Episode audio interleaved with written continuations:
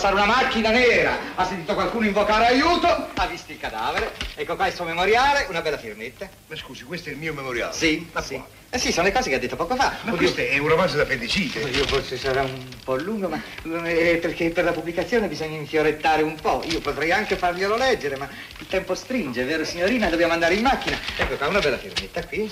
Ecco. Questa è per lei, per il tempo che l'abbiamo fatto perdere, come rimborso spese, una bella firmetta. Ed è per lei. Non capisco come... Una firmetta piccola piccola. Piccolo, piccolo? Piccola piccola piccola. Proprio... Eh, Ha visto che era proprio una sciocchezzina? Effettivamente. Per lei. Grazie. Signorina, come d'accordo. Se mi permetti, la accompagno un momento in quel piccolo salottino. Sì. Tra pochi istanti verrò a chiamare. Sì. Sì. E mi occuperò completamente e solamente di lei. Faccia il suo comodo, eh? Prego. Avanti.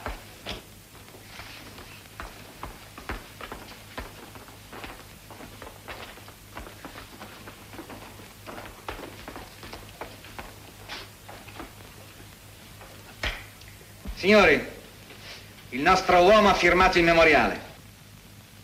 Provvedete che sia immediatamente installato in un grande albergo.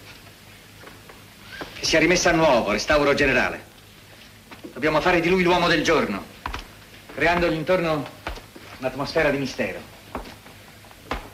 Mi raccomando la massima sorveglianza. Che nessuno l'avvicini fino all'uscita del memoriale. Qualcuno potrebbe aprirgli gli occhi.